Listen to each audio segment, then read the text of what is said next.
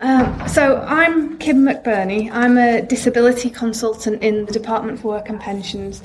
I've worked in disability for the last 10 years um, and I work in the Hull Job Centre in a, with a small team of disability consultants. I don't know if any of you um, had any have had any experience of working with the disability team before.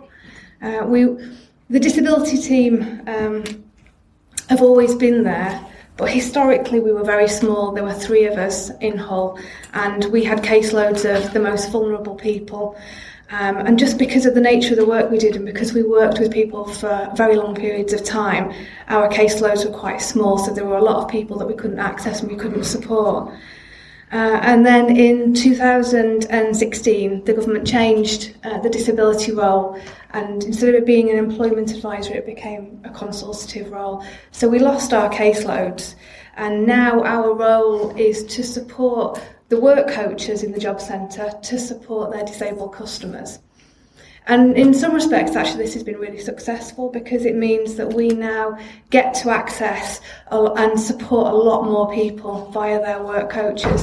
And we train and support work coaches to be disability confident. And our aim in the long term is to make sure that all work coaches in Hull are disability advisors and they have the right skills to support people.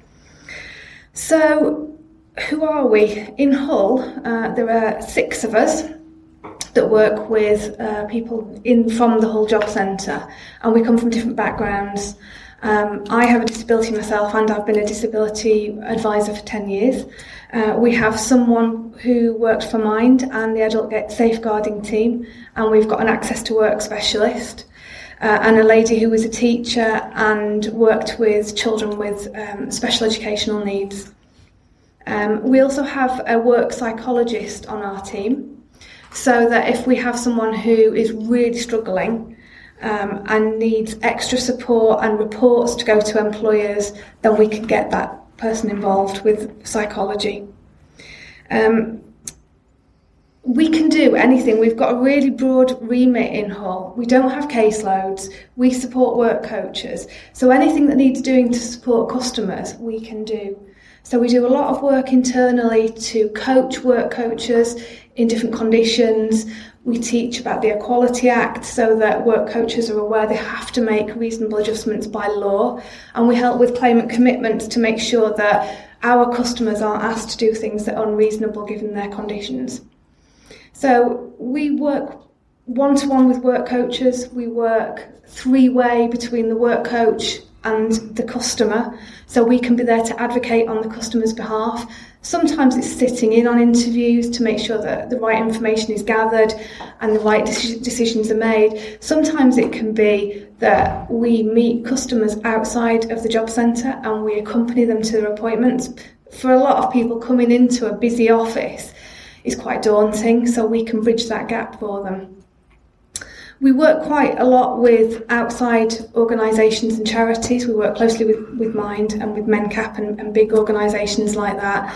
So they will contact us and we will advocate on behalf of customers as long as the customer has allowed us to do that for them. So if there's anybody here today who would like to take our details, we do have a flyer with a community offer. So the support that we can offer, and it's got all of our contact details on. Um, and I'm more than happy to take email addresses and email it out to you if you if you think that might be helpful for you. Um, we also case conference with our work coaches to encourage them to talk and to share lived experience and to share information as well. And we invite different organisations like Connect Well uh, and uh, Empower to come in and take part in those case conferences to share information and to help our work coaches. Uh, we we try and be provision specialists as well, so we try and find information about all the little organisations and all the little projects that are going on in Hull and the East Riding to share with work coaches. Uh, so if you've got any projects that you want to share with us, we would really encourage you to get in touch and share your details. We're trying going forward to bridge the gap between customers and outside organisations and work coaches. So we, we're working at the moment with adult mental health. We've been in contact with the home-based treatment team that are part of Miranda House. and we're bridging the gap between people who are coming out of acute mental health services and into welfare. And our goal for the long term is to have handover processes so that for people who are uh, acutely unwell or are very, very vulnerable, organisations can hand them over to the disability team and we can be that bridge between that organisation and coming into the welfare system and then making sure that they can cope with the welfare system going forward. We're open to any suggestions. Obviously, we aren't lawmakers or we aren't policy makers. We just have to implement what's handed down to us. But if there's anything that you think that we can do going forward, or anything that your organisations would like to see, if it's within our remit, then we're more than happy to to take that on board. Thank you.